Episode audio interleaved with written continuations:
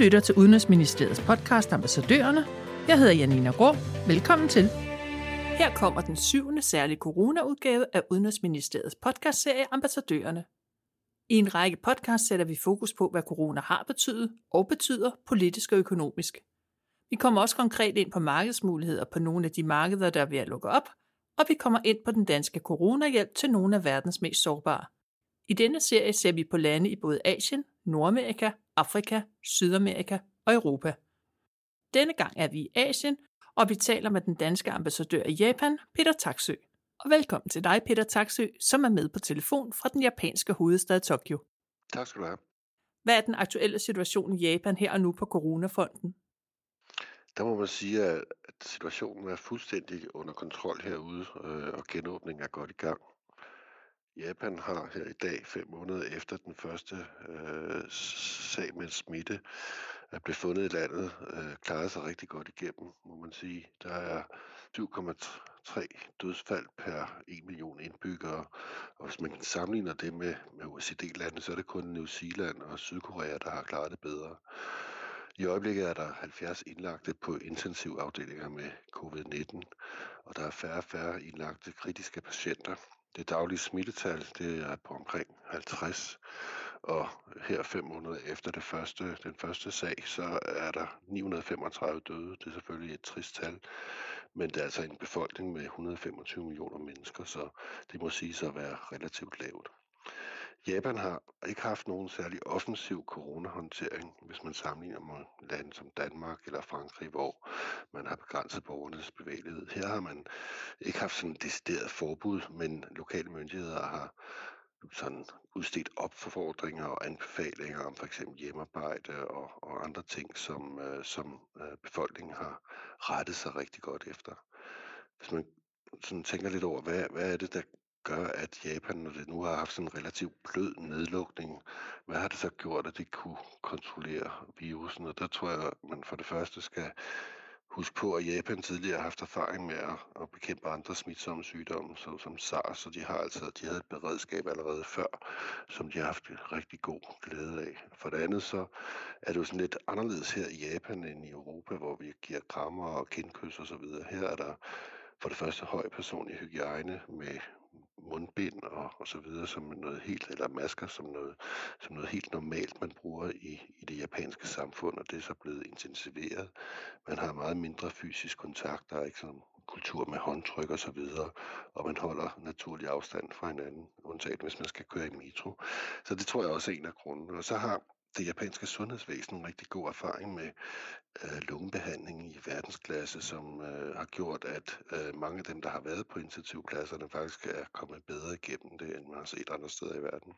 Men alting gik ikke snor lige fra begyndelsen, forstår jeg.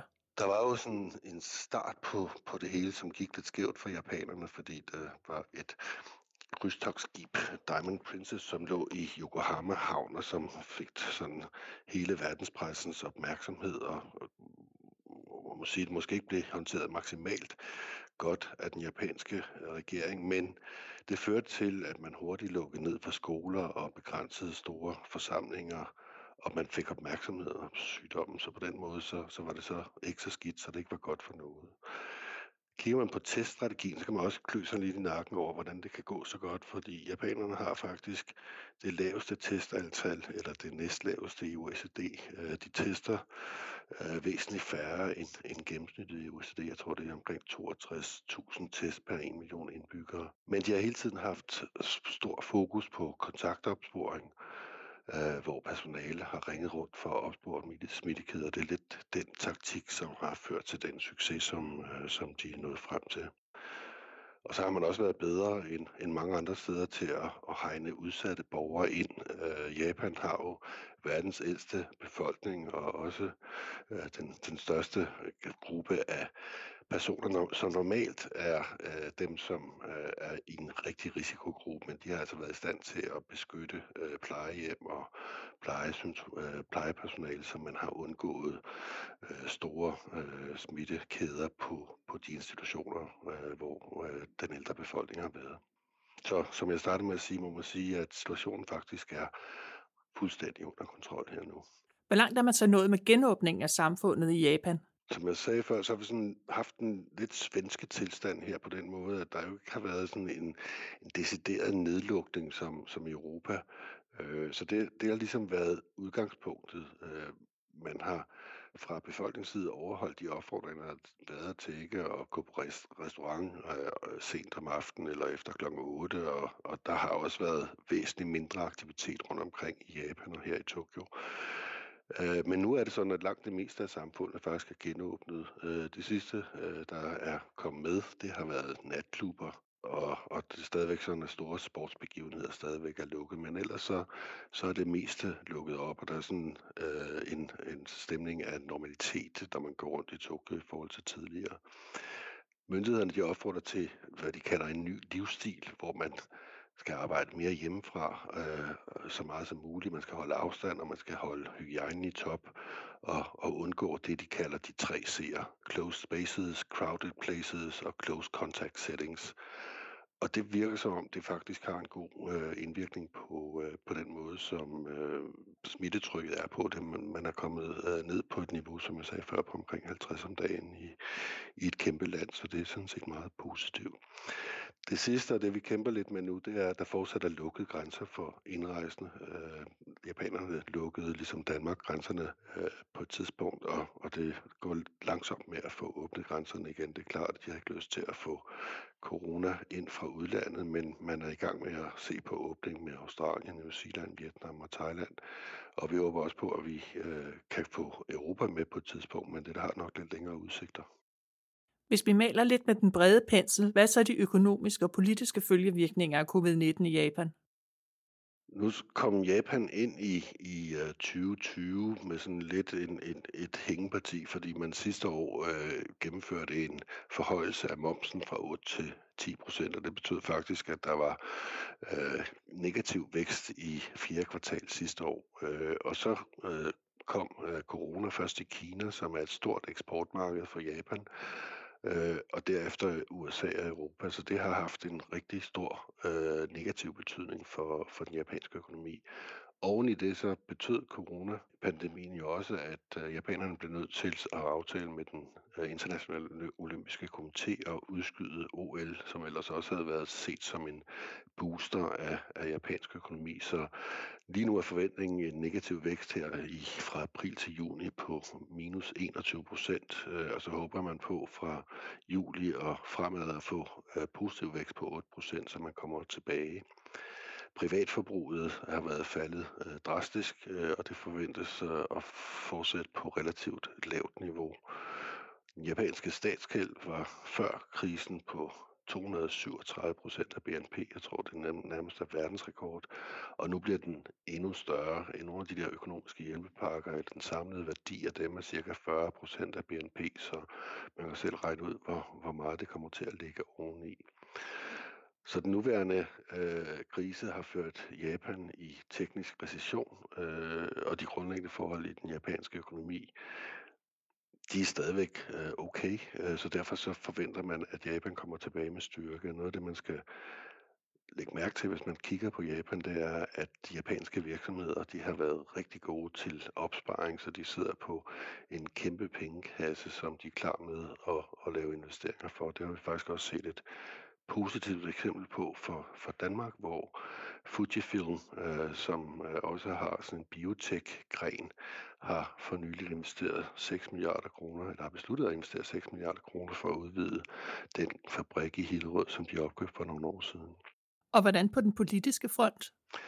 Ser man politisk på det, så, så har det ikke været sådan som mange andre steder i verden, at regeringen har reddet på sådan en positiv øh, bølge efter, øh, at øh, corona dukker op. De har ikke rigtig formået at, at udnytte den krigssituation til at profilere sig. Så, så det er sådan, at premierminister Arbes regerings tilslutning fra vælgerne har været dalende over den her øh, regeringstid.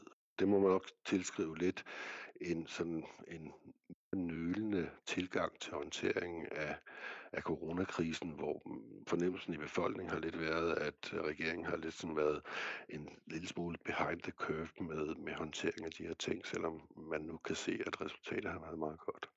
Og så har der også været, øh, som der er øh, indbygget i, i japansk politik, sådan en, nogle snitflader, nogle gnidninger mellem centralregeringen og så lokale regeringer, som, øh, som også gerne har, har ville profilere sig, og det er især kommet til udtryk her i Tokyo, hvor guvernøren, som svarer til en overborgmester i, i Danmark, øh, som var øh, konkurrence til øh, Arbe som premierministerkandidat tidligere, har udnyttet krisen rigtig godt til at profilere sig.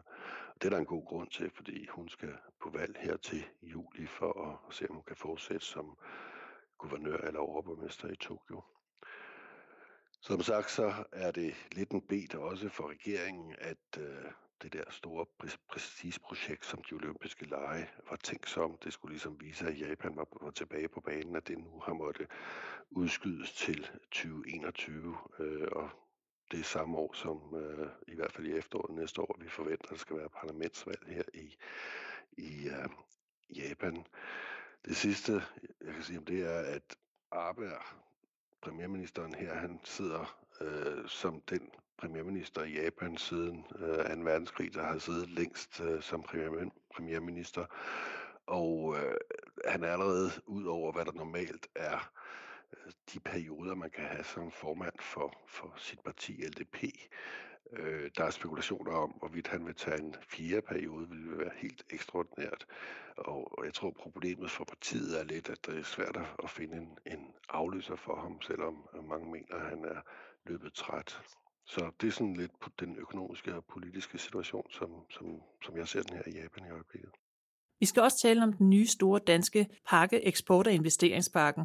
For det første skal vi høre, hvor langt Japan er med at genåbne markedsmulighederne, og for det andet, hvad pakken kan komme til at betyde for dansk erhvervslivs muligheder for at eksportere varer og serviceydelser til Japan. Så, som sagt, så er Japan sådan godt på vej tilbage for at få genåbnet øh, både det private erhvervsliv, men også butikkerne osv. Det har været en, en lang nedlukning af butikkerne i Japan og Tokyo, øh, men, men de er på vej tilbage. De hårdest ramte sektorer under krisen her har været retail, øh, sådan nogle som Uniqlo og IKEA og nogle af vores egne øh, brands som Ecosko og så videre, de har virkelig haft øh, store vanskeligheder, mens det har været god gang i online salg, som vi har set mange, mange andre steder.